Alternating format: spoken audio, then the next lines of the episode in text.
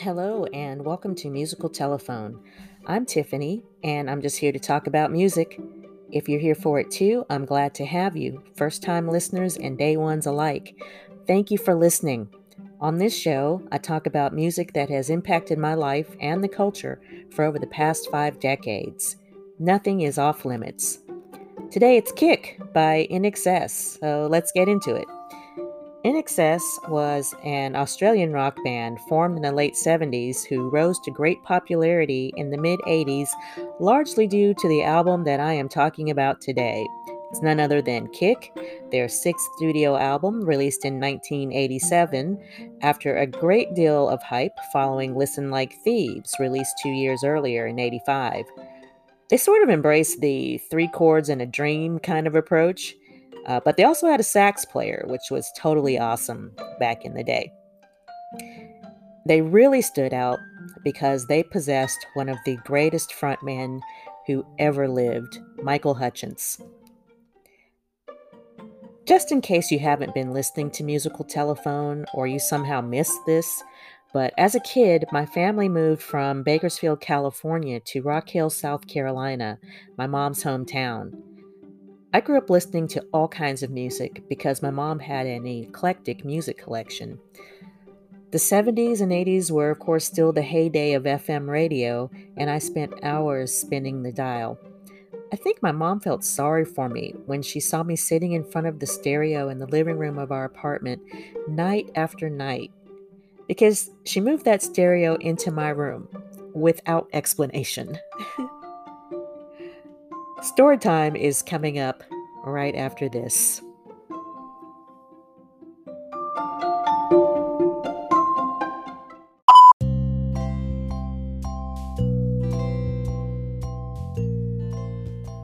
All right, story time.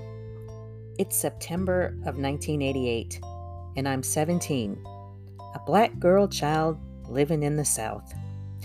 I was riding the bus out of our poor black neighborhood to high school, where I parted with my black peers, only to spend the entirety of the school day in advanced classes, which were overwhelmingly filled with white middle class kids.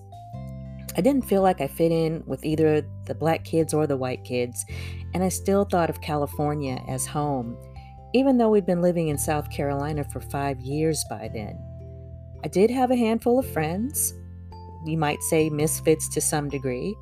Uh, I had friends in my classes during the day, and I had a couple of friends in the neighborhood. I also had a couple of middle class black friends.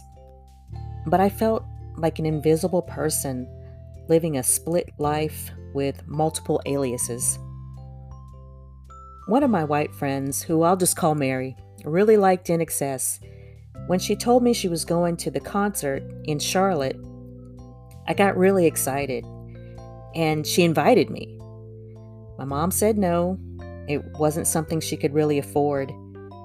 Mary did say she'd bring me back a t shirt, which she did. I asked her how much I owed her. And I don't remember now, but it chilled me to the bone because I, think it was between 25 and 50 dollars, which was a freaking fortune for us. I will never forget the humiliation I experienced when I had to ask my mom for that money. And it may have taken a week or two, but it felt like an eternity before I could pay that girl back. Those shirts are now about $200 on eBay, the original Kick Tour t shirts.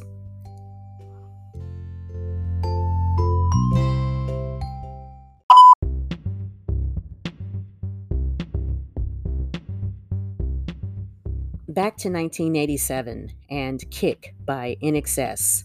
Track 1 Guns in the Sky. It's an anti war song, but also a specific indictment of Ronald Reagan's Star Wars missile defense system. It was during the Cold War between the US and the Soviet Union. We had tons of nukes pointed at each other. In Reagan's first term, he proposed this space gun that would shoot Soviet missiles out of the sky before they could reach their targets. Never quite happened for some reason. The song has not held up that well either. But now that we have a space force, who knows? Anything is possible, right? Track 2 New Sensation. It's a funky, breezy pop rock hit. Michael Hutchence's vocals make an otherwise competent band into a sensational band. New Sensation was a major hit. Hutchence was charismatic and mysterious with a soulful rock and roll style. He could sing well, which seems to fall in and out of favor in rock. No shade. Track 3 Devil Inside. I loved it then, and I still like it now. The devil inside, the devil inside, every single one of us, the devil inside. Michael Hutchence's lyrics basically turn the scrutiny back on you as the listener. The song doesn't come off as pretentious either. And it's a neat trick because, as the band's lyricist, Hutchence reveals so little of himself, even in other songs on Kick, which feel very personal. Track 4 Need You Tonight. This was inarguably INXS's runaway smash single. Hutchence's aggressively sexy vocals are still striking. So slide over here and give me a moment. Your moves are so raw. I've got to let you know you're one of my kind.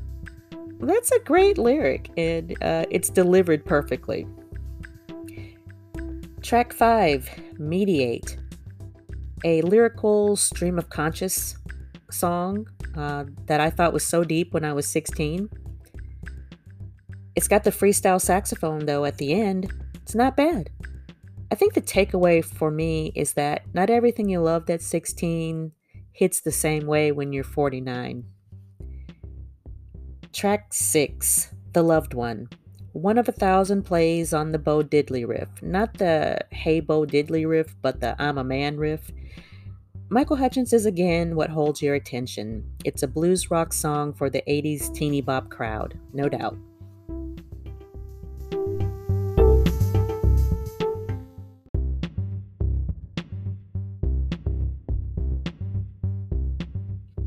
Track 7 Wild Life.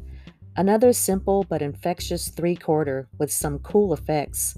I think there's some cowbell too. Maybe it needs more cowbell, I don't know. It's good, clean fun. Track 8 Never Tear Us Apart. Hutchence just flexes vocally on this. Though the lyrics may seem generic, it sounds deeply personal the way he sings it.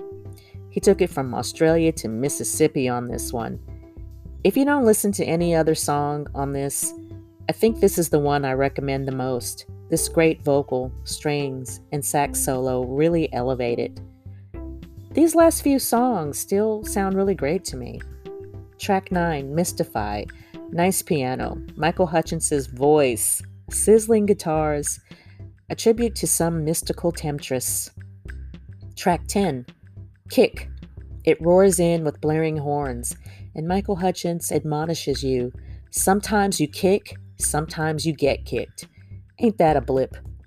The title track signals that they were aiming for superstardom. Remember when rock acts could do that? You know, just make it so? Track 11 Calling All Nations. This album is nothing if not fun. You don't have to scrutinize the lyrics, just enjoy the vibe. Jangly guitars and a call to come on down to the party. This is one of the more infectious melodies on the album. Track 12 Tiny Daggers who put those tiny daggers in your heart. This is another catchy, heart swelling, loose and free, but almost wistful closer. It's like, yeah, the fun has to end, you know? Listen, I love that this is not a showy album. It just captures a fun loving spirit from a group that was really comfortable in their roles. It was road ready and later road tested.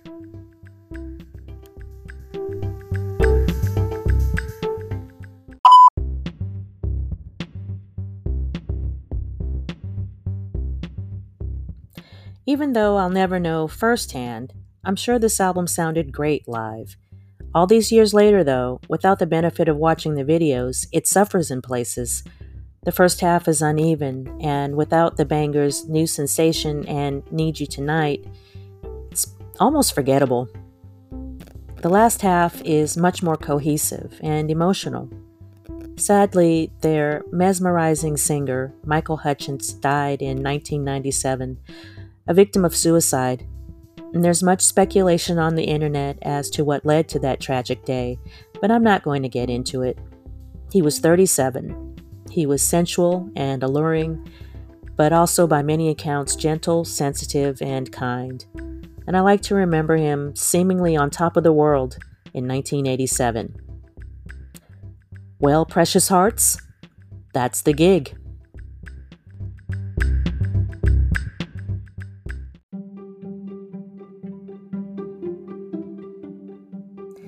Thanks for listening. Follow Musical Telephone on Facebook and on Spotify. Don't forget to check out my new show, The Dark Eye and Tiffany Show, a podcast also on Spotify with my co host, Mr. Dark Eye.